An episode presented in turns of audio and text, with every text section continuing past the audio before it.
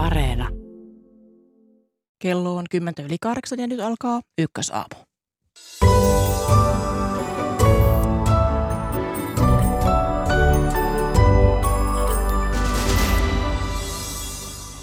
Venäjän ulkoministeri Sergei Lavrov vierailee tänään Turkissa ja puhumme lähetyksen aluksi maiden tämänhetkisistä suhteista. Puolelta kuulemme, kuinka Saksassa yritetään helpottaa jyrkästi nousseita energiakustannuksia monin tukitoimiin. Ja mikä on tukitoimien riittävyys Suomessa, sitä kysytään tuoreelta ympäristö- ja ilmastoministeri Maria Ohisalta. EUn alueella otetaan käyttöön yleislaturi elektroniikkajätteen vähentämiseksi ja lähetyksen loppupuolella asiaa elektroniikkajätteen kierrätyksestä. Minä olen Mira Stenström, tervetuloa seuraan.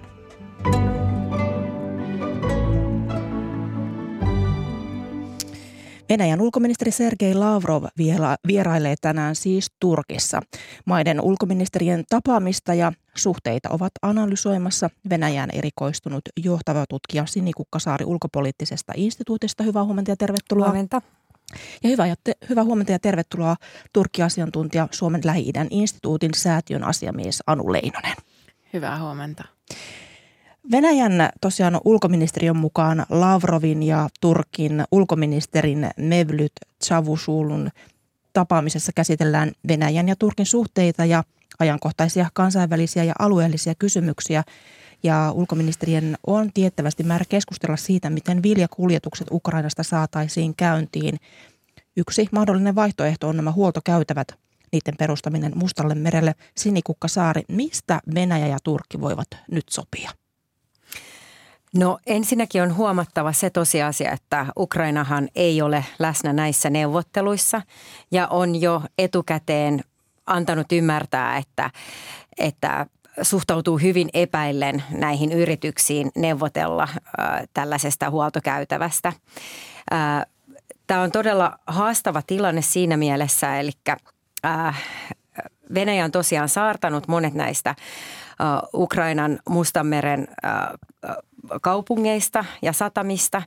Ja sen lisäksi tietysti tämä alue on miinotettu. Eli tässä olisi todella isosta operaatiosta kysymys. Eli pitäisi ottaa ekaksi miinat pois ja sen jälkeen pitäisi todella valvoa ja turvata sitten näiden kuljetusten ähm, läpikulku, mutta saman aikaan sitten Ukraina totta kai pelkää, että Venäjä käyttää tätä tilannetta hyväkseen ja silloin sitten saman tien pyrkii hyökkäämään esimerkiksi Odessaan tai, ää, tai muihin näihin kaupunkeihin. Eli Eli tässä todella puuttuu sellainen suuri luottamus, mutta saamme nähdä, minkälaisia neuvotteluita käydään. Niin kuten, kuten sanoit, niin tosiaan Ukrainan presidentti Volodymyr Zelenski on sanonut, että ei häntä tai maan ulkoministeriä Dmitro Kulebaa ole kutsuttu näihin vilja-asianeuvotteluihin Ankaraan, niin miksi Ukraina halutaan pitää ulkopuolella?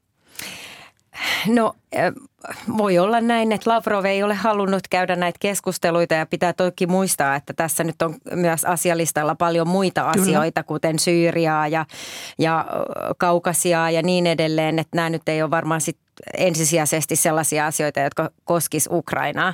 Mutta ja pitää myös muistaa se, että, että Turkilla ja Ukrainalla on kyllä tällainen läheinen suhde ja Turkki on kyllä tukenut Ukrainaa monin tavoin ja myös aseellisesti läpi tämän sodan. Eli, eli ei voida ajatella niin, että Tur- Turkki täysin ignoroisi Ukrainan näkökannat tähän asiaan, mutta nyt viime aikoina tosiaan niin Ukraina on syyttänyt myös Turkkia siitä, että se on vastaanottanut tällaista varastettua Venäjän varastamaa viljaa Eli nyt ehkä sitten kuitenkin on tällaista ristiriitoja ja jännitettä tässäkin suhteessa.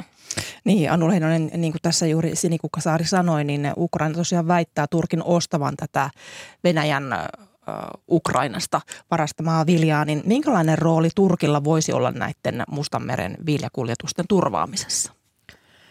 No kyse on kahdesta ihan eri asiasta. Siis Turkkihan ostaa paljon viljaa Venäjältä joka tapauksessa. Eli Turkki on merkittävä viljantuottaja itse, mutta sitten tuo myös paljon, paljon viljatuotteita tai siis ihan viljaa ja 70 prosenttia tulee Venäjältä joka tapauksessa. ja tota, kyllä Ukrainan Ukraina on syyttänyt Turkkia siitä, että turkkilaiset yritykset ovat ostaneet tätä viljaa ja sen on annettu saapua turkkilaisiin satamiin.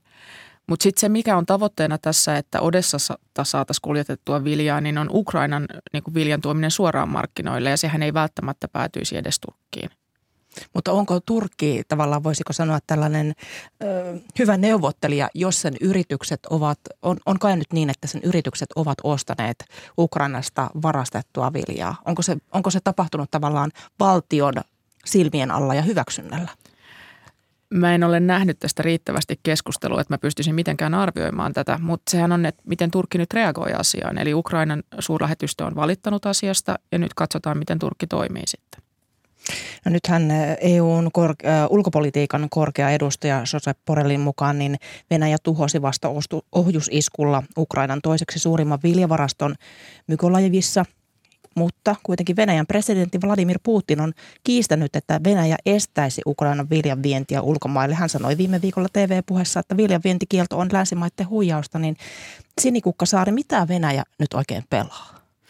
No Venäjä pelaa Venäjän pelejä, eli se nyt tuskin on ensimmäinen kerta, että, että sanat ja teot ovat räikeässä ristiriidassa tämänkään sodan aikana. Eli kyllä se näin on ja vaikuttaa tosiaan siltä, että tähän saakka kyllä Venäjä on halunnut käyttää tätä ainakin pelotetta siitä, että, että tulee globaali äh, ruokakriisi, niin on käyttänyt sitä hyväks, hyväkseen ja on käyttänyt sitä neuvotteluasemansa parantamiseksi. Ähm, ja, ja niin, tämä on tosiasia ja pommitukset ovat myös tosiasia, että ne on näitä tekoja, mitä on tapahtunut ja sitten puheet on toinen asia. Ja tämä toki sitten myös selittää sitä, minkä takia Ukraina suhtautuu niin epäillen näihin Venäjän uusiin näihin viesteihin. Uskotko Anu Leinonen, että Turkki löytää tästä nyt jonkun tien, että nämä Ukrainan viljakuljetukset saataisiin liikkeelle? Turkki haluaa löytää tien. Turkki pyrkii siihen vilpittömästi, mutta on täysin mahdoton arvioida, tai ainakin tällä hetkellä mun tietämyksen varassa mä en pysty esittämään arvioita siitä, että miten Ukraina ja Venäjä, niin kuin miten heidän toiveensa ja vaatimuksensa sitten saadaan sovitettua yhteen. No nythän tässä Turkki on kertonut aikeistaan hyökätä Pohjois-Syyriaan, missä on muun muassa venäläisiä joukkoja ja Venäjä on, on vastustanut. Niin Anu Leinonen, tarvitseeko Turkki hyökkäykselleen Venäjän hyväksynnän? Toki Turkki voi hyökätä ilman Venäjän hyväksyntää, mutta osalla niistä alueista, jonne Turkki hyökkäisi, on Venäjän sotilaita ja, ja venäläistä kalustoa puolustusjärjestelmiä ja muita. Ja Turkkihan ei missään tapauksessa halua aloittaa aseellista taistelua Venäjää vastaan. Eli kyllä se rajoittaa, jos, jos Venäjän kanssa ei päästä jonkinnäköiseen sopuun asiasta, niin se rajoittaa Turkin toimintamahdollisuuksia ja sitä, että minne voidaan hyökätä ja miten. Tässähän Venäjä on viimeaikaisissa lausunnoissaan suhtautunut tosiaan nihkeästi Turkin hyökkäysaikeisiin. Muun muassa ulkoministeriön tiedottaja Maria Zaharova sanoi torstaina, että Venäjä toivoo Ankaran pidättäytyvän toimista, jotka voisi johtaa Syyrian tämän vaikean tilanteen vaaralliseen heikkenemiseen. Ja Pohjois-Syyriassa on myös tietysti Yhdysvaltain tukemia ISISiä vastaan taistelevia kurdijoukkoja, niin Sinikukkasaari, miksi Venäjä on vastustanut Turkin hyökkäystä? No Venäjän ja Turkin intressit tietysti Syyriassa on monessa kysymyksessä vastakkaisia. Ja ei itse asiassa pelkästään Syyriassa, vaan lähestulkoon kaikilla näillä lähialueilla sekä Kaukasiassa että, että Ukrainan kysymyksessä ja niin edelleen. Mutta mielenkiintoista tässä Turkin ja Venäjän suhteessa on tosiaan se, että siitä huolimatta, että intressit ovat monesti ristiriidassa, niin sitten kuitenkin kyetään neuvottelemaan ja tekemään näitä diilejä, jos jollain tavalla sovittelemaan yhteen näitä hyvin erilaisia intressejä löytämään. Et esimerkiksi just äh, vuoristokarabahin konfliktissa maat ovat siitä huolimatta, että ovat tukeneet ihan vastakkaisia leirejä, niin ovat sitten kuitenkin vaikka monitoreineet niin kuin tarkkailleet tätä rauhansopimusta sitten kuitenkin yhdessä. Eli jollain tavalla aina löydetään sitten tapa tulla toimeen, mutta aina usein ollaan kyllä vähän keikutaan siinä reunalla, että esimerkiksi 2015 Turkkihan tosiaan ampui alas venäläiskoneen äh, hävittäjän ja silloin tietysti tämä, niin kuin, tämä sovittelu ei, ei toiminut, vaan todella oltiin niin kuin todella kovassa kriisissä. Niin minkä, minkälaista nyt sitten, tuota, mitä te odotatte, mitä näiden ulkoministerien tapaamiselta voidaan odottaa? Mitä sieltä voi tulla, mistä voi löytyä se yhteinen sävel? No kun tässä on näin kovin laaja tämä asialista ja tämä ruokakriisin estäminen on vain yksi siitä, mutta että voisin kuvitella, että diilejä voidaan hakea hyvin monista kysymyksistä. Tietysti meitä Suomessa esimerkiksi jännittää, että onko mahdollisesti tämä Suomen ja Ruotsin NATO-jäsenyyshakemus jollain tavalla myös keskusteluissa mukana ja ja voiko Venäjällä olla jotain vaikutusvaltaa tähän kysymykseen. Eli se olisi tietysti meidän kannalta hyvin huolestuttavaa. Niin miten paljon Venäjällä ylipäätään on vaikutusvaltaa siihen, että miten Turkki suhtautuu Suomen ja Venäjän NATO-jäsenyyteen? No Erdoganin ja Putinin välit ovat... Anteeksi, Suomen ja Ruotsin niin. NATO-jäsenyyteen. Erdoganin ja Putinin välin, välit ovat hyvät, eli tämä on tietysti yksi vaikutuskanava. Toinen on se, että äh, Turkki on varsin riippuvainen venäläisestä energiasta ja Turkkiin tuodaan myös paljon ruokaa Venäjältä. Ja Turkin talous on tällä hetkellä todella heikoissa kantimissa. Niin, että Turkkihan ei osallistunut näihin sanktioihin, varmaan osittain sen takia, että Turkin talous ei kestäisi sitä. Niin, niin Putinilla on mahdollisuuksia vaikuttaa ja mahdollisuuksia painostaa, mutta on eri asia, että onko Venäjä tällä hetkellä valmis käyttämään näitä keinoja, koska Venäjä kohdistuu niin paljon sanktioita muualta, että haluaako se uhkailla jollain energian katkamis, katkaisemisella vai ei. Niin voiko tässä käydä myös niin, että, että Venäjä antaisi esimerkiksi luvan hyökkäykseen sinne Pohjois-Syyriaan äh, sillä ehdolla, että Turkki pitää lupaa, äh, niin kuin lupaa pitää kiinni kannastaan Suomen ja Ruotsin NATO-jäsenyyden suhteen? Tätä, mä oon turkkitutkija ja nyt kysytään, että kumpaa Venäjä pitää tärkeämpänä, Suomen ja Ruotsin NATO-jäsenyyden estämistä vai omia intressejään Syyriassa ja ystävällismielisen hallin, hallinnon etuja siellä Syyriassa. Mun on ihan mahdotonta Turkin pohjalta arvioida tätä. M- mitä sanoo Sinikukka Saari? No täytyy myöntää, että näin spesifin kysymykseen vastaaminen on todella haastavaa kyllä, mutta sanotaan näin, että mitä me tiedetään on kuitenkin se, että että sekä Turkki että Venäjä näkee itsensä tällaisina alueellisena suurvaltoina, jotka tekevät ulkopolitiikkaa hyvin itsenäisesti. Ja en usko, että Turkki millään muotoa ottaa niin kuin käskyjä tai painostustakaan Venäjältä ja on, on kyllä valmis niin kuin puolustamaan tätä omaa itsenäistä linjaa. Mutta sitten taas toisaalta me tiedetään, että nämä kaksi omapäistä alueellista suurvaltaa myöskin usein pyrkii neuvottelemaan jonkinlaisia äh, diilejä. Äh, ja kyllä tämä tietysti voi olla yksi pelinappula tässä pelissä.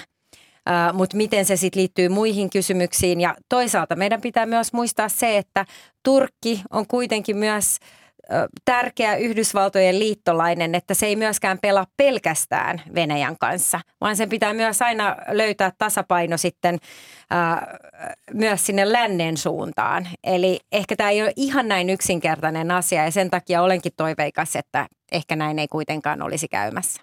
No miten arvaamaton tämä tilanne on Suomen ja Ruotsin kannalta? No onhan onhan se arvaamaton tilanne siinä mielessä, että se pallo ei ole Suomen tai Ruotsin käsissä. Eli, eli siitä, että mitä meidän jäsenyyshakemukselle tapahtuu, niin, niin siitä päättävät aivan toiset tahot ja, ja sellaisiin perustein, joita, me ei edes, niin kuin, joita meille ei koskaan ehkä edes julkisteta. Aivan totta. Mm, Turkki on kuitenkin NATO-maa, niin miten paljon se yksityiskohta häiritsee Venäjää? Koska Venäjähän on kuitenkin jo tässä aikaisemmin sanonut, että se on NATOn itälaajenemista vastaan. No Turkki on ollut tietysti niin kuin Naton jäsen ihan alusta saakka, että, että en usko, että silloin äh, merkitystä tässä tapauksessa, että se on niin kuin niiden suhteiden kehittämisen lähtökohta ollut jo hyvin, hyvin pitkää vuosikymmeniä. Äh, mutta tota, ehkä siinä on sekin, että toisaalta se voi olla myös äh, positiivinen asia Venäjän silmissä, koska se pystyy heikentämään ehkä neuvottelemalla tällaisia diilejä – Turkin kanssa, niin se voi heikentää NATOa ikään kuin sisältäpäin. Eli, eli se ei ole niin kuin yksiselitteisesti näin, että jos olet Naton jäsen, vaan kaikki totta kai riippuu olosuhteista. No niin kuin tässä on tullut esille, niin Venäjällä ja Turkilla on, on hyvin moniulotteiset ja moni, monimutkaiset suhteet, niin mistä Anu Leinonen löytyvät näiden maiden yhteiset intressit? No molemmat maathan ovat lähteneet haastamaan tätä vallitsevaa Yhdysvaltojen vetävää, vetämää maailmanjärjestystä ja haluavat moninapaisen maailman ja näkevät niin kuin idän nousun itsen, itselleen mahdollisuutena. Eli tota, Turkkihan suhtautuu hyvin eri tavalla tähän muuttuneeseen maailmanjärjestykseen kuin suurin osa länsimaista tai Eurooppamaista, että se nimenomaan nähdään mahdollisuutena, että Turkista voi tulla merkittävämpi ja tota, alueellisesti erityisesti, mutta myös globaalisti, että se, siitä tulee sellainen niin kuin voimakeskittymä, joka pärjää omillaan eikä ole mikään Yhdysvaltojen tai länsimaailman käsikassara. Niin kyllähän tämä sopii hirveän hyvin yhteen niin kuin Venäjän näkemysten kanssa – ja sitten tietysti molemmat ovat autoritäärisiä maita. On helppo toimia yhdessä, kun, kun kumppani ei rupea nillittämään ihmisoikeuksista. Sinne Kukkasaari. No, noi oli kyllä just ne kaksi tärkeää pointtia, jotka itsekin olisin ottanut esiin ja ehkä vielä lisäisin sen, että myöskin se tapa, millä maailman niin kuin politiikkaa, kansainvälistä politiikkaa tehdään, niin se on hyvin samantyylinen. Eli, eli se, että on äh, suurvallat ja heillä on oikeus ikään kuin tällaiseen niin kuin etupiiriin ja voivat toimia siinä omalla lähialueellansa aika vapaasti ja omien intressejensä pohjalta ilman, että muiden pitäisi siihen sotkeutua. Niin tämä, tämä myös tämä ikään kuin politiikan teon logiikka, niin se on myös hyvin samankaltainen. Eli ehkä nämä kolme asiaa siis on ne, jotka yhdistävät. Ja tänään tosiaan seurataan, mitä tästä ulkoministerien tapaamisesta sitten jää käteen. Tulee lopputulemana. Paljon kiitoksia vierailusta Ykkösaamussa johtava tutkija Sini Kukkasaari ulkopoliittisesta instituutista sekä Turkki-asiantuntija Suomen Lähi-idän instituutin säätiön asiamies Anu Leinonen. Kiitos ja hyvää päivänjatkoa teille. Kiitos. Kiitoksia.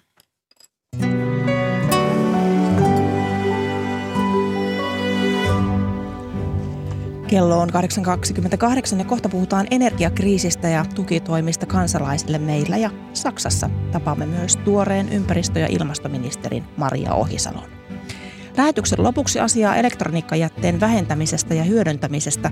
Nythän yleislaturi tekee tuloaan Euroopan unionin alueelle. Mutta ensin Saksaan, nimittäin Saksassa jyrkästi nousseita energiakustannuksia yritetään kesän aikana helpottaa ennätyshalvalla joukkoliikennelipulla – mutta myös muita tukitoimia on suunnitelmissa. Hyvää huomenta Berliiniin, Anna Saraste. Hyvää huomenta. Mennään kohta tuohon joukkoliikenteeseen, mutta otetaan aluksi kiinni Muttin eli entisen liittokanslerin Angela Merkelin paluuseen. Hän on nimittäin illalla astunut julkisuuteen ensi kertaa virastaan väistymisen jälkeen. Miten saksalaiset ovat reagoineet Merkelin ulostuloon?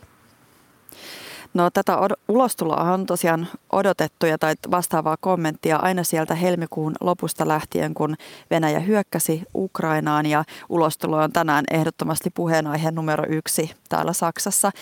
Merkel hän käytti tämän eilisillan haastattelun itsensä ja politiikkansa puolustamiseen ja sanoi, että Ukrainan ja Venäjän suhteen hän teki kaiken omasta mielestään oikein.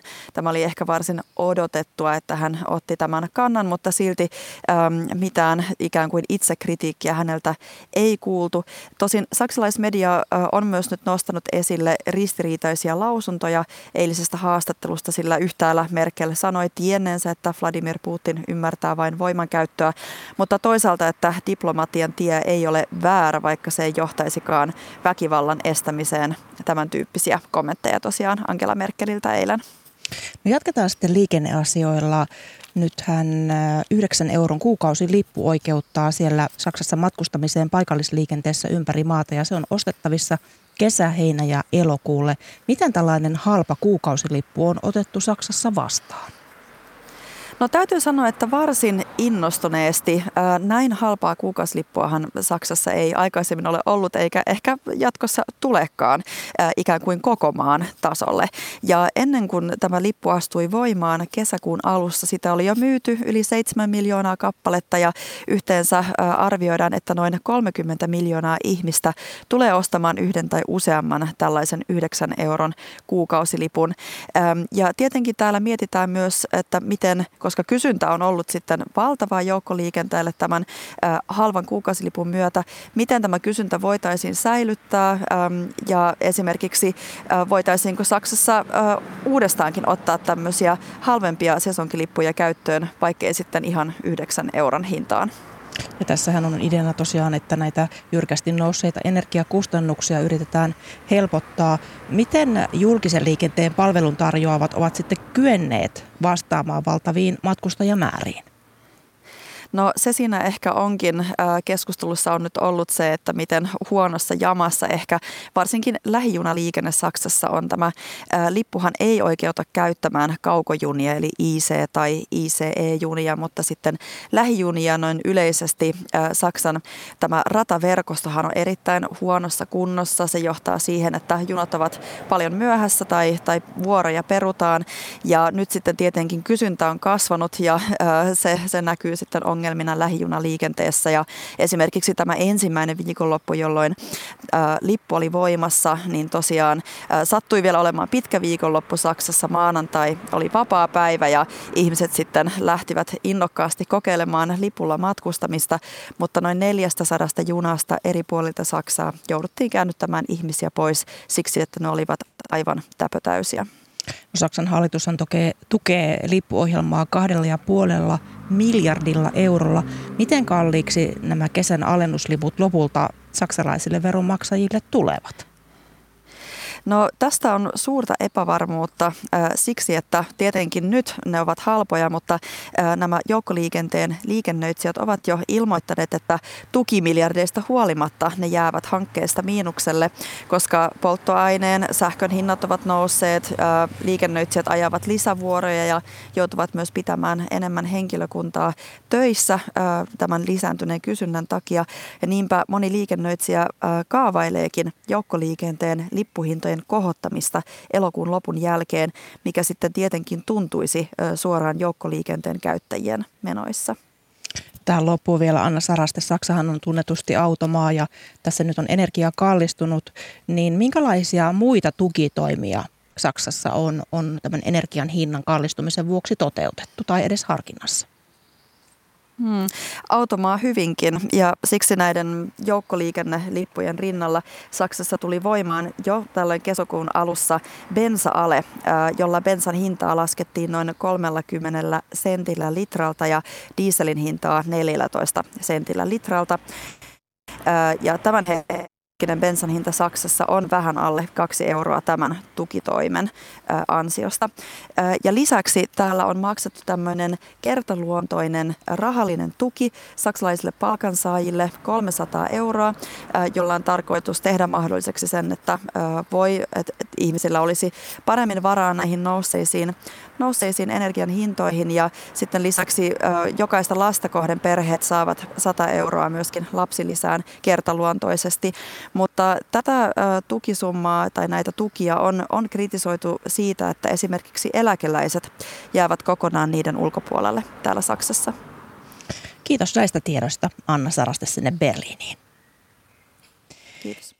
Ja energiakriisi on myös tuoreen ympäristö- ja ilmastoministeri Maria Ohisalon pöydällä. Hyvää huomenta ja tervetuloa lähetykseen Maria Ohisalo. Hyvää huomenta kaikille, kiitos kutsusta mukaan.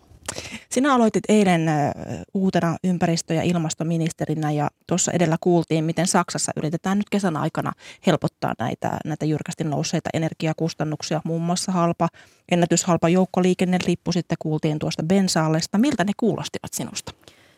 On selvää, että tässä maailmantilanteessa todella moni ihminen miettii paitsi turvallisuustilannetta laajemmin maailman ja Eurooppa-poliittisesti, niin myös sieltä oman arjen kannalta, että miten selvitään nousevista ruoan ja energiahinnoista. Onko varaa asua siellä, missä nyt ollaan ja, ja miltä tuleva talvi esimerkiksi näyttää kodeissa, joissa lämmityskustannukset nousee. No meidän poliitikkojen tehtävähän on tietysti turvata ihmisten hyvinvointia kaikissa tilanteissa. Ja tässä lyhyellä aikavälillä on nyt mietittävä kaikkia näitä kohdennettuja toimia, jotka nimenomaan auttaisivat ihmisiä ja niitä ihmisiä, jotka kaikista pahiten kärsivät tästä kriisistä.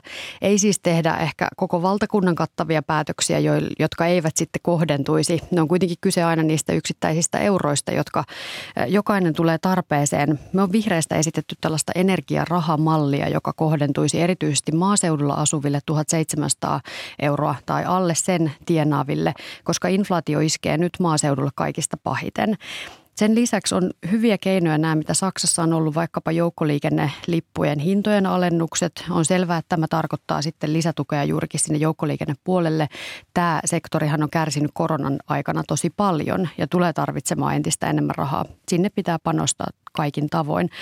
Ähm, Lisäksi on mietitty ja on jaettu hallituksen päästä jo Suomessa paljon tällaisia kotitalouksien energiaremonttien tukia. Eli jos ihmiset itse päättävät luopua öljylämmityksestä, niin vaikka vaihtaa maa lämpöön, niin tähän on tukea tarjolla. Ja näitä on itse asiassa jaettu niin paljon, että ne on loppunut myös kesken. Niitä on päätetty aina uudestaan ja uudestaan ja moni kotitalous on tehnyt sen laskelman, että nyt investoimalla tähän tämä tulee maksamaan itsensä myöhemmin takaisin. Sen lisäksi on myös lisätty vaikkapa biokaasuautoilun mahdollisuuksia, sähköautoilun mahdollisuuksia. On selvää, että jokin sähköauton hankinta tässä kohtaa ei tapahdu helposti se maksaa paljon mm. rahaa, se on hankalaa, kun kaikki haluavat sähköautoja yhtä aikaa. Mutta hallituksen tekemiä päätöksiä on muun muassa se, että työsuhdeautoilun puolella on helpotettu sähköautojen hankkimista, mikä tarkoittaa myös, että aika vähän käytettyjä sähköautoja päätyy entistä enemmän käytettyjen autojen markkinoille. Ja tätä kautta saadaan niitä hintoja myös laskemaan, siinä missä ne laskee myös markkinoilla muutenkin. Mutta sähköautot ovat sen verran kalliita, että ne eivät ole ihan pienitulosten kuitenkaan äh, saatavilla. Niin onko tällainen esimerkiksi joukkoliikennelippuale tulossa ja minkä, minkä suuruisista alennuksista puhutaan? Odotan nyt tietysti pääseväni kiinni näihin hallituksen keskusteluihin, kun tiedän, että kevään aikana hallitus on tehnyt jo vaikka kuljetusalalle kohdentuvia tukia. On tehty sosiaaliturvan indeksikorotuksia jo etupainotteisesti. Työmatkan vähennystä on, on ollut keskusteluissa ja on tehty päätöksiä. Nämä on kaikki kohdennettuja tärkeitä toimia. Ja tämän kaltaisia meidän mielestäni pitää miettiä enemmänkin ja niitä on tietysti siellä varautumisen ministerityöryhmässä käsittelyssä sitten. Ja erilaisia ehdotuksia tähän keskusteluun kyllä tarvitaan jatkuvasti. Mutta tuleeko esimerkiksi samanlainen lippuale kuin Saksassa? No itse tietysti ajattelen, että tämä olisi järkevää, mutta tämä tarkoittaa myös sitä, että sinne joukkoliikennepuolelle liikennöitsijöille tarvitaan entistä enemmän tukea. Että he on erittäin vaikeassa tilanteessa jo nyt ja tästä varmasti tullaan hyviä keskusteluja käymään liikenneministerin kanssa. No kuten tuossa äsken sanoitkin, niin vihreät on esittänyt tämmöistä tukimallia maaseudun pienituloisille ja tällä kompensoitaisiin tällä tuella energian ja tämän polttoaineen hinnan nousun aiheuttamia elinno, elinkustannusten nousua ja, ja käytännössä se olisi siis, äh, tulisi olemaan noin 44 euroa kuukaudessa teidän esityksen mukaan ja, ja, ja arvion mukaan noin 4500 000 olisi tähän tukeen oikeutettuja, niin, niin ketkä tällaista tukea nimenomaan tarvitsevat? Erityisesti, kuten sanoin, että inflaatio nyt iskee vahvasti sinne maaseudulle. Meidän laskelmissa on juurikin alueellinen kohdennus maaseudulle ja toisaalta ihmisille, jotka tienaavat alle 1700 euroa kuussa. Eli selvästi pienituloisemmille ihmisille.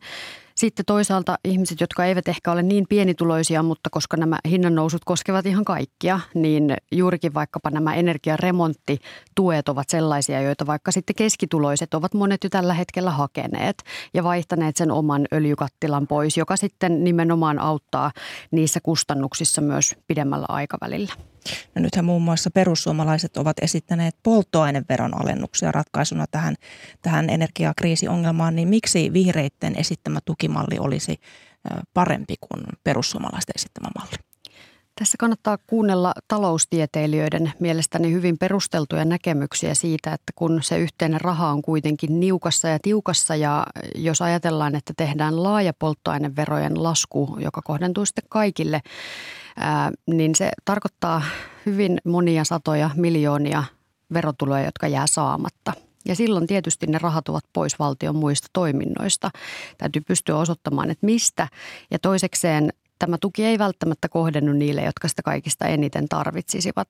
Taloustieteilijöiltä on viimeksi eilen tullut hyvin laaja näkemys siitä, että suomalaiset ekonomistit pitävät tärkeänä, että tehdään ennemmin näitä kohdennettuja keinoja. Tuetaan siis heitä, jotka sitä tukea todella tarvitsevat. Miten tällainen vihreiden energiatuki käytännössä rahoitettaisiin? No nyt tietysti samaan aikaan, kun tässä vaikkapa päästökaupan osalta energian hinta on, on tullut kovemmaksi ja, ja jatkuvasti tietysti myös valtion verotuloja äm, pystytään keräämään ehkä entistä enemmän sitä kautta, että, että saastuttamisella on entistä enemmän hintaa.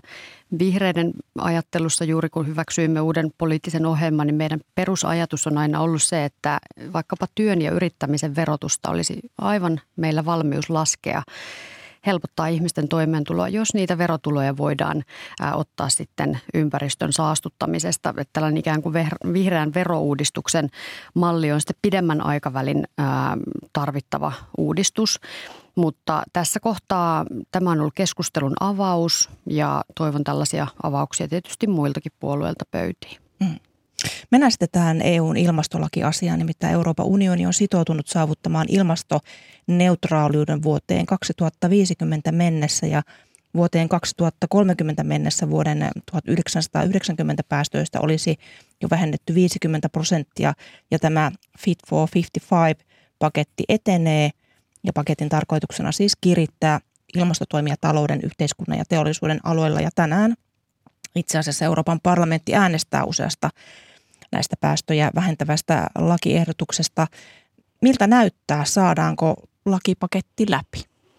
Mielenkiinnolla seuraan Euroopan parlamentin keskusteluja ja nythän sitten kesäkuussa juhannuksen jälkeen Euroopan ympäristö- ja ilmastoministerit tulee keskustelemaan näistä asioista yhdessä. Vielä ei täysin asialista ole lukkoon lyöty ja, ja tietysti Suomen kantoja hiotaan matkalla sinne kokoukseen, että pystyy myöhemmin kertomaan tarkemmin siitä, että mistä kaikesta tullaan siellä päättämään, mutta EU-jäsenvaltiot on aika hyvin tässä kevään aikana tulleet yhteiseen pöytään yksissä tuumin olleet valmiita tekemään enemmän pakotteita, valmiita irtautumaan Venäjän fossiilisesta energiasta, joka käytännössä mitä enemmän käytämme Venäjän fossiilista energiasta, enemmän rahoitamme Putinin sotakassaa ja ihmishenkien menetyksiä. Ja uskon, että moni suomalainen haluaa lopettaa tämän riippuvuussuhteen. Sen takia pitää pyrkiä nyt energia itsenäisyyteen, luoda uutta suomalaista työtä, toimeliaisuutta ja verot verotuloja näiden uusiutuvan energiaratkaisujen kautta Suomessa. Ja, ja tässä kuten sanottu, että EU-maat ovat yhdessä sitoutuneet näihin ilmastopäätöksiin, niin nyt käytännössä sitten määritellään ne konkreettiset askeleet, että miten sinne päästään sinne hiilineutraaliuteen. Nythän Yleen haastattelemat suomalaismepit arvioivat parlamentin enemmistön puoltavan komission tätä Fit for 55-paketin tavoitteita, niin, niin, niin mistä luulet, että tulee suurin vääntö? En lähde yksilöimään tässä kohtaa yksittäisiä keskusteluja. Tässä on niin monia ää, eri raiteita ja koko ilmastopolitiikkahan on valtava monien eri osien kokonaisuus. Ja kyse on jatkuvasti siitä, että saadaanko päästöjä vähennettyä yhtä aikaa, mutta myös itse asiassa sidottua hiilidioksidia maaperään entistä enemmän. Ja Suomessakin on paraikaa työstössä maankäyttösektorin ilmastosuunnitelma ja siellä nimenomaan tullaan määrittelemään, että miten sitten nämä hiilinielut meillä jatkossa kehittyvät Suomessa sen verran vielä tuohon pakettiin liittyen, että kritiikkiäkin on tullut esimerkiksi kokoomuksen europarlamentaarikko Petri Sarvamaa kysyy, että onko ilmastopakettia välttämätöntä runnoa tällä kunnianhimolla ja aikataululla läpi nykyisessä maailmantilanteessa, niin mitä sinä sanot tästä aikataulusta? Sanoisin ehkä sen, että vuosikymmeniä on vedottu siihen, että on aina jokin tärkeämpi tehtävä kuin torjua ilmastonmuutosta tai luontokatoa, lajien katoamista. Aina tulee joku seuraava kriisi ja aina sanotaan, että nytkään ei voida. Sen takia nyt on hyvä tunnistaa se tosiasia, että tiede osoittaa meille vahvasti sen, että ilmastonmuutos on ihmisen aiheuttamaa ja meillä on ratkaisuja sitä torjua. Me voidaan vielä pysäyttää ilmaston lämpeneminen, jos näitä toimia tehdään nyt kiireellisesti. Varmasti uskoisin, että tässäkin kyseinen europarlamentaarikko tietää, että jos toimia ei tehdä nyt, niin ne tulevat olemaan meidän edessä entistä isompina myöhemmin. No nythän Suomen maankäytöstä ja metsätaloudesta on tullut ensimmäistä kertaa kasvihuonekaasujen päästölähde ja tämä tosiaan selvisi joku aika sitten tilastokeskuksen viime vuoden ennakkotiedoista. Ja nyt ilmastopaneelin puheenjohtaja Markku Ollikainen on varoittanut, että Suomea uhkaa miljardien eurojen lisälasku, jos tätä suuntaa ei saada muuttumaan. Niin mitä voitaisiin tehdä käytännössä, että metsien osuutta hiilinieluina voitaisiin lisätä? Tässä on paljon konkreettisia mahdollisuuksia, miten voimme toimia. Ähm, odotan itse paraikaa maatalous- ja maa- ja metsätalousministeriöltä tätä maankäyttösektorin ilmastosuunnitelmaa, jossa varmasti sitten tullaan määrittelemään näitä konkreettisempia keinoja. En lähde yksilöimään yksittäisiä, koska niitä on tosiaan, kuten sanottu, niitä on paljon. Että kuinka sitoa entistä enemmän hiiltä olemassa oleviin metsiin, kuinka vahvistaa vaikkapa sitä, että maan omistajat, metsän omistajat voisivat saada esimerkiksi maksua siitä, että kasvattavat metsänsä pidempään. Itse pidän tällaisia esitettyjä malleja hyvinä, niitä kannattaisi edistää ja, ja tosiaan tämä ilmastosuunnitelma on tulossa sitten käsittelyn puheenjohtamaani ministerityöryhmään tässä myöhemmässä vaiheessa. Mutta pitäisikö esimerkiksi hakkuita vähentää radikaalisti? Nämä arviot, mitä nyt on tullut hiilinielujen pienenemisestä, niin ne on erittäin huolestuttavia. Kun me ollaan kuitenkin valtiona sitouduttu, paitsi että EU-tasolla on sitouduttu päästövähennyksiin, niin myös täällä valtakunnan tasolla on tehty päätöksiä tästä, niin silloin tietysti on lain mukaankin niin, että meidän täytyy jatkuvasti toimia ilmastonmuutoksen torjumiseksi. Ja nythän eduskunnasta tuli juuri ulos uusi ilmastolaki, joka ei paitsi velvoita tätä hallitusta toimimaan näissä asioissa, vaan itse asiassa myös tulevia hallituksia. Ja sen takia me oikein voida jättää tekemättä. Kyse on siitä, että miten me turvataan elinkelpoinen planeetta myös meidän jälkeen tänne tuleville ihmisille. Ja näitä toimia kannattaa tässä kohtaa nyt aktiivisesti tehdä. Sinä Maria Ohisalo olet myös vihreiden puheenjohtaja, niin kuin tuossa aikaisemmin tuli, tuli esille. Ja eduskuntavaaleihin on aikaa reilusti alle vuosia. Nyt vihreiden kannatus on valahtanut alle 10 prosenttia. Alimmillaan se oli keväällä 8,6 prosenttia. Niin mistä kannatuksen johtuu lasku, lasku johtuu? On selvää, että pandemian keskellä ihmisten ensisijainen huoli on se, että miten oma ja läheisten terveys ja hyvinvointi säilyy miten ihmisten elämää turvataan. Näiden kysymysten äärellä me ollaan oltu tästä hallituskaudesta pitkä pätkä ja nyt Euroopassa on puhjennut sota. Ihmiset ovat huolissaan turvallisuustilanteesta ja myös tästä oman toimeentulon tilanteesta. Tämä on aivan selvä. Silloin meidän puolueena tietysti pitää pitää entistä enemmän myös esillä sitä, että on näitä pidemmän ajan kriisejä. Luontokato, luonnon monimuotoisuuden heikkeneminen ää, ja ilmastokriisi, jotka eivät ole hävinneet mihinkään. Odotan itse tosi innolla sitä, että nyt koronan ehkä hieman helpottaessa, niin päästään entistä enemmän kiertämään myös sinne kentälle kohtaamaan ihmisiä käymään näitä tärkeitä keskusteluja, että millaista tukea ihmiset siellä arjessaan tarvitsevat. Ja itse asiassa myös äh, huomasin tuossa puoluekokouksessa Joensuussa, että oli meidän puolueelle tärkeää, että pääsimme yhdessä samoihin pöytiin puhumaan politiikkaa. Korona on vaikeuttanut tosi paljon tätä puoluetoimintaa varmasti kaikkien puolueiden osalta. Tekemistä riittää ja odotan sitä innolla. Ympäristö- ja ilmastoministeri Maria Ohisalo, paljon kiitoksia vierailusta Ykkösaamussa. Kiitoksia. Kiitos.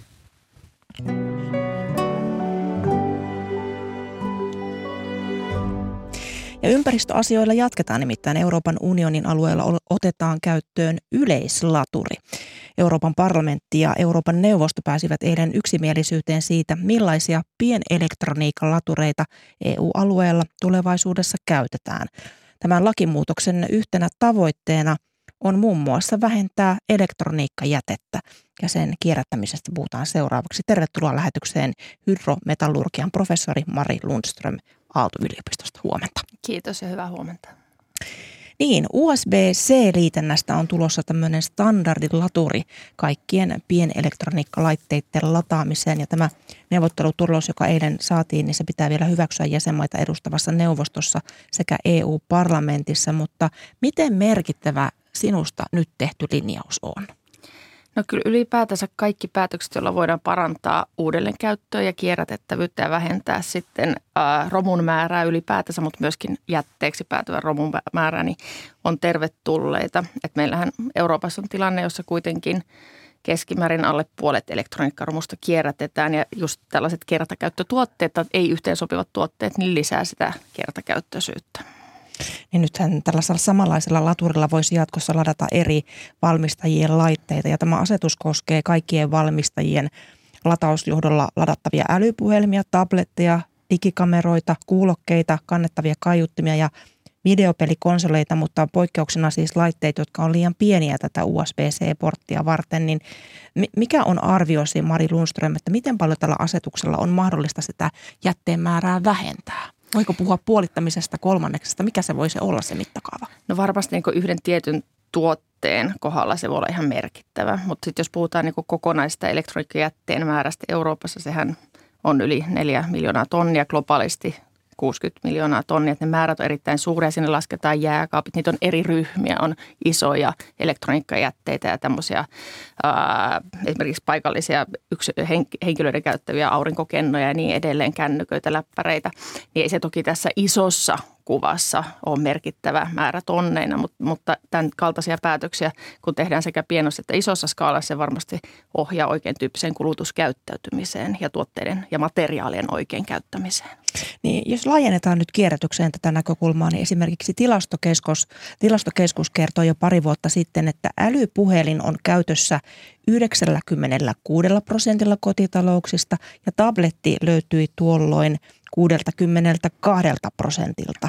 Ja yli 80 prosenttia kotitalouksista säilyttää tällaista kierrätyskelpoista elektroniikkajätettä. Niitä on sitten ka- kaappien perukoilla sellaisia, mitä ei Kyllä. käytetä. Niin minkälainen materiaalivaranto ovat nämä kaappien perukoilla pyörivät latausjohdot ja, ja muut, joita ei, ei käytetä aktiivisesti? Kyllä ne on tärkeitä raaka-aineita, mitä voitaisiin uudelleen käyttää. Ihan nykyteknologioilla saadaan hyvin talteen sieltä kymmenen erilaista metallia, kulta, arvometallit, kupari, perusmetalleja. Ja jos ne on siellä, siellä laatikon pohjalla, niin se tarkoittaa tietenkin, että uusi metalli, mitä lisääntyvissä määrin koko ajan tarvitaan elektroniikkaa, niin täytyy silloin kaivostoiminnalla tuottaa. No nythän Suomessa tätä elektroniikkajätettä otetaan vastaan virallisilla ö, keräyspisteillä ja myös ne vanhoja laitteita keräävät maksutta lähes 2000 sähkö- ja näitä elektroniikkalaitteita myyvää kauppaa. Ja sinä tosiaan olet paljon usein puhunut tästä metallien kierrätysmahdollisuuksista, niin, niin tuossa jo taisit vähän viitatakin siihen, että miten hyvin meillä Suomessa ja muualla saadaan tämmöisestä elektroniikkajätteestä niin ne arvokkaat metallit nykytekniikoilla talteen? Kyllä meillä hyvin saadaan arvokkaat metallit, mutta haaste on tässä, että me kehitetään tuotteita, joilla on hyvät toimintaominaisuudet ja silloin niitä ei kehitetä kierrätettäväksi. Ne sisältää enemmän, useampia ja useampia metalleja pienenevissä määrin. Eli esimerkiksi vanhat kännykät sisälsivät paljon enemmän kultaa kuin nykyiset. Ja silloin ne tulee vaikeammin kierrätettäviksi ja niissä on useampia eri raaka-aineita. Eli kierrätys tulee koko ajan haastavammaksi. Ja, ja toki on niin, että tietyt metallit saadaan hyvin, mutta toisia, kuten kriittisiä materiaaleja, kuten litiumia, harvinaisia maametalleja ja niin edelleen, niin ei ole tähän asti Euroopassakaan kierrätetty. Eli meillä on myös paljon on tehty, mutta todella paljon on tehtävä, että, että kierrätys itsessään toimisi systemaattisesti, mutta myöskin sitten ihan niin kuin metallurgisesti siinä, siinä talteenotossa vielä paremmin jos arvokkaita metalleja esimerkiksi nykytek- äh, näissä nykykännyköissä käytetään vähemmän kuin aikaisemmin, niin on, on, johtuuko se tekniikan kehityksestä vai mistä? No se, kyllä se on niin tekniikan kehitystä, että koko ajan meillä kaikki tuotteet on tullut kännykät ja, ja, ja ä, tietokoneet pienemmiksi. Et sillä tavalla se on kehitystä kuluttajalle, se ei aina ole kehitystä kierrätyksen näkökulmasta. Esimerkiksi lyijyakku, joka oli iso ja painava, oli paljon paljon helpompi kierrättää kuin litiumakku, joka on pieni ja, ja hyvin montaa metallia sisältävä. No tässähän sinä olet perehtynyt muun muassa akkumetalleihin ja ollut mukana tällaisissa erilaisissa akkuteollisuuden kehityshankkeissa. Niin miten paljon esimerkiksi tämä akkutoimiala, josta nyt Suomeen tällä hetkellä halutaan tämmöinen iso, iso tulevaisuuden toimiala, niin tavallaan kirittää ja, ja vauhdittaa kaiken muun elektroniikan kierrätystä? Kyllä mä sanoisin, että se on merkittävä, koska ensinnäkin ymmärtämys kierrätyksestä on ihan, ihan kaikilla meillä lisääntynyt sen takia, että tulee yhtäkkiä uusi tuote, joka näyttää sen, että me tarvitaan 40 kertaa enemmän litiumia seuraavan 20 vuoden aikana tai, tai, tai tietty määrä kobolttia tai nikkeliä. Se tulee hyvin näkyväksi kuluttajalle, että minun ostopäätös vaikuttaa siihen, että me tarvitaan paljon enemmän tähän ma- maailman metallia tuotettuna. Ja silloin totta kai niin ymmärretään se, että nyt se on kriittistä kierrättää sieltä, missä sitä on, mutta toisaalta myöskin se, se fakta, että meillä ei ole tarpeeksi kierrätettäviä raaka-aineita, tarvitaan niin massiivisesti lisää kaivostoimintaa, jotta voidaan täyttää tämä akkumetallien tarve. Niin nythän, jos ajattelee esimerkiksi sitä markkinaa, niin älylaitteita, tämmöiset puettavat, puettava elektroniikka, niin kuin esimerkiksi älykellot, aktiivisuusrannekkeet, langattomat kuulokkeet, ne on viime vuosina yleistynyt voimakkaasti. No sitten liikennettä yritetään sähköistää kovaa vauhtia ja nyt esimerkiksi korona-aikana sähköpyörien suosio on, on kasvanut ja nyt yritetään hankkiutua vielä eroon Venäjän energiariippuvuudesta. E, esimerkiksi tämä aurinkopaneelikauppa on käynyt nyt, nyt, nyt hyvinkin kuumana, niin tämmöisellä kulutustahdilla, miten pitkälle meillä riittää näitä metalleja, joita tarvitaan erilaisiin komponentteihin? Tämä on ihan, ihan mahdotonta vastata, mutta toki me nyt jo nähdään komponenttipulaa ja, ja edessä on myös materiaalipulaa. Että toiset puhuu jopa molekyylikriisistä. Mitä se tarkoittaa? No se, no se tarkoittaa käytännössä sitä, että, että miten meidän molekyylit, joita me tällä hetkellä tuotetaan tai ollaan suunniteltu vaikka tulevissa kaivosprojekteissa tuotta, tuotettavaksi, niin kuinka, kuinka hyvin ne oikeasti riittää siihen kulutustapaan, millä me ollaan menossa eteenpäin. Ja, ja e, tulee olemaan tilanne, jossa meidän, meidän pitää laajentaa sitä ratkaisujen määrää. Me ei voida perustaa yhteen metalliin meidän energiavarastointia esimerkiksi, että tarvitaan monenlaisia energiavarastointitapoja, että voidaan käyttää monia metalleja ja monia raaka-aineita, mutta tarvitaan myöskin selkeästi kulutustottumuksissa muutoksia ja myöskin saattaa tarvita sitä, että me jokainen ollaan valmiita alentamaan meidän elintasoa, jotta meidän raaka-aineet riittää tähän täällä elämiseen tällä ihmismäärällä. Voiko olla edessä se, että esimerkiksi jostain elektroniikasta joudutaan yksinkertaisesti luopumaan sen takia, että niitä tiettyjä metalleja, joita tarvitaan niihin komponentteihin, ei yksinkertaisesti riitä tai on niin vaikea ihan, saada? Ihan hyvin voi olla tällainen tilanne edessä. Me pitää varmasti optimoida se, että mihin me, meillä, meidän metallit laitetaan. Ja tässä yksi kulmakivi on se, että, että vaikka meillä olisi tunnistettuja varantoja tällä maapallolla tietyille metalleille, niin kaivosprosessin aloittaminen vie aina vähintään 10, 10 vuotta. Meidän kulutus kasvaa niin, niin nopeasti kiihtyvää tahtia, että ei meillä ne kaivostoi, vaikka olisi raaka-aineet, ne eivät hetkessä synny ne kaivosprojektit ja se metallin tuotanto. Eli se on hankala hyvin nopeasti nousevaan tarpeeseen niin vastata kaivostoiminnalla. Toisaalta kierrätettäviä raaka-aineitakaan ei riitä loputtomiin. Se on erittäin tärkeää. Kierrätys on tärkeää, sen kehittäminen on tärkeää ja, ja se meidän täytyy tehdä erinomaisesti, mutta se on vain niin kuin pieni osa sitä vastausta siihen kokonaiseen, kokonaiskysymykseen – No kun sinä olet tutkimusmaailmassa mukana, niin minkälaisia mahdollisuuksia on tällä hetkellä kehittää näiden elektroniikassa käytettyjen metallien, mineraalien tilalle toisia aineita? Sitä työtä tehdään koko ajan ja meillä on, on todellisia mahdollisuuksia, mutta se ei varmasti – vaihtoehtoiset materit, materiaalitkaan ei niin semmoinen ihmelääke ole siihen, että me voitaisiin ajatella, että jatketaan kulutusta kuten tähänkin saakka ja lisätään vielä pikkusen. Kyllä varmasti joku keksii siihen korvaavan materiaalin. Että semmoista ikiliikkujaa ei ole. Kaiken materiaalin valmistaminen kuluttaa energiaa, kuluttaa näitä raaka-aineita, mitä tarvitaan. Ei ole, ei ole ilmasta vastausta siihen energiavarastointiin tai, tai, tai korvaavaksi raaka-aineelle. Sillä jokaisella raaka-aineen valmistamisella ja tuotteen valmistelmalla on sen ympäristöjalanjälki. No vielä tähän loppuun. Nythän Venäjän hyökkäys, jota Ukrainassa vaikuttaa myös erilaisissa elektroniikassa käytettävien komponenttien saatavuuteen. Ja esimerkiksi Financial Times aikaisemmin uutisoi eurooppalaisten autotehtaiden vaikeuksista saada osia. Niin onko tämä esimakua tulevaisuudesta?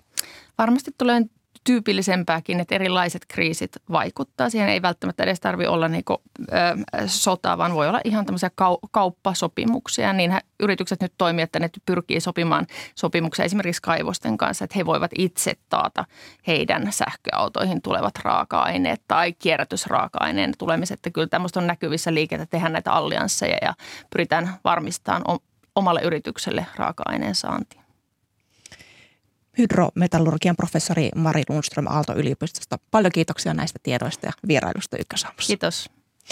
Ja kanssani tätä lähetystä ovat valmistelleet tänä aamuna Mikko Haapanen, Elina Sonkajärvi, Jukka Vanninen ja Tarja Oinonen. Tuottajana on ollut Hanna Juuti ja äänitarkkailun on hoitanut Juha Sarkkinen, kuuluttaja Joni Timonen. Hyvää huomenta. Huomenta, huomenta. On jälleen päivän kuunteluvinkkien aika. No niitähän täältä löytyy. Anna palaa. Joo, eli tulevaisuuksien kesän teema jatkuu muun muassa Brysselin koneessa, kyberuhkat aiheena ja Kalle Haatanen kysyy, pelastavatko koneet maailman kello 12.10.